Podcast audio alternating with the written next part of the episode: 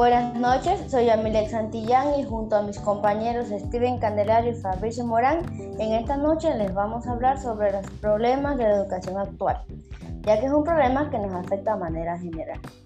La educación es el eje principal para el desarrollo de todo ser humano. Esto se lo fortalece desde la escuela.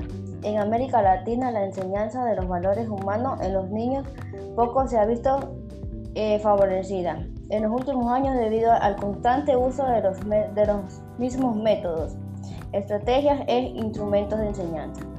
Es una misión prioritaria dentro de la educación el fortalecer a los niños eh, eh, y la posibilidad de conocer y poner en práctica los valores cívicos, éticos para la convivencia social en su desarrollo personal.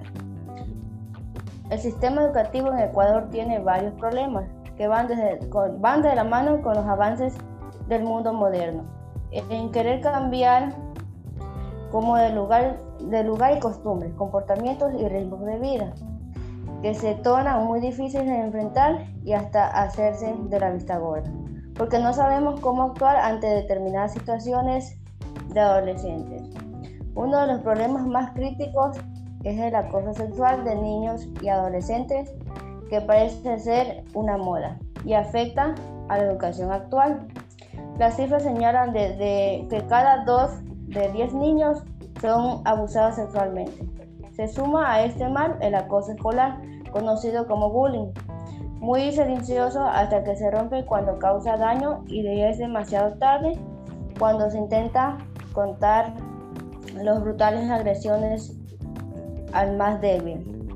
Otro de los males es la droga, este problema social y sin solución en el mundo, que cada vez más atrapa a los niños y adolescentes en plenos colegios con sustancias prohibidas como la marihuana, que son vendidas a las afueras de los establecimientos por más controles policiales que se hagan.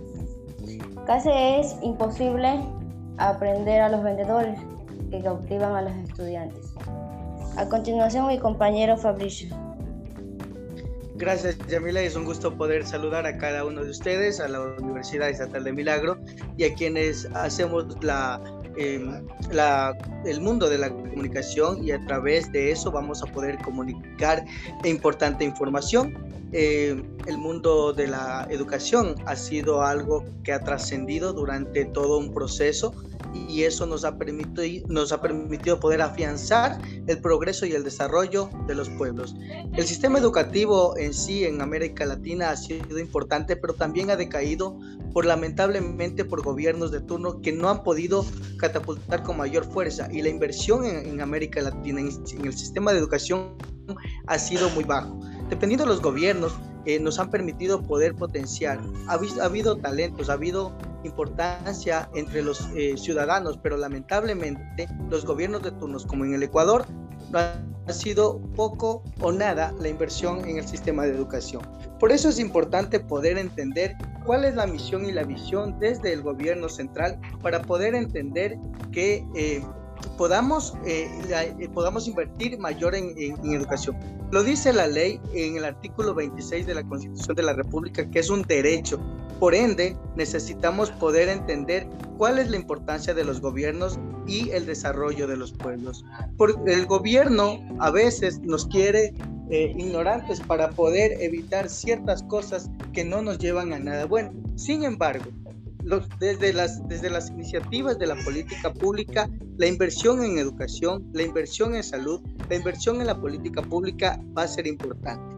En ese, en ese contexto, recordemos que hemos venido pasando un proceso muy decadente económico en salud y en educación, pero también no nos ha permitido poder eh, asegurar con mayor credibilidad el sistema de educación. El gobierno actual no tiene un plan de educación la infraestructura está decadente y ciertos profesores lamentablemente ya no están trabajando en las instituciones porque no creen o no les interesa desde el gobierno central el tener una, una educación de garantía de calidad y calidez. Sin embargo, creo que es importante que los ciudadanos puedan empoderarse y puedan seguir con mayor fuerza exigiendo, porque además de ser un derecho, lo dice la ley. Con eso quiero darle paso a Steven, que va a a darnos un poco más de vista. Hablando un poco sobre la educación es muy importante. La educación no ha parado. Diversas acciones de diversos actores educativos, sociales, han contribuido para que este derecho a una educación de calidad sea garantizada en el contexto actual. Sin lugar a duda, la pandemia derivada de la propagación del coronavirus fue algo tan, tan recurrente en diferentes escenarios sin precedentes en la historia de la educación en el Ecuador y del mundo por lo que es sostener acciones articuladas para que la crisis evidencie oportunidades de mejora, se convierte en una responsabilidad social de parte de las instancias tomadoras de la decisión. Tan la problemática no es ninguna novedad para el sistema de educación actual ecuatoriano, que agrava las implicaciones del hecho en que como consecuencia de la pandemia, los datos, han, los datos se han hecho una base de estudio presentada hace pocos días, se ha profundizado muchos aspectos importantes, como al menos 6.000 docentes que no están trabajando por el momento. No puede ser todo esto que está pasando en nuestro país. Los recortes de educación, originados con el contexto de la pandemia, se han convertido semilla en una serie de problemas que se sumarán a los ya existentes y ya enmarcados en el sistema ecuatoriano.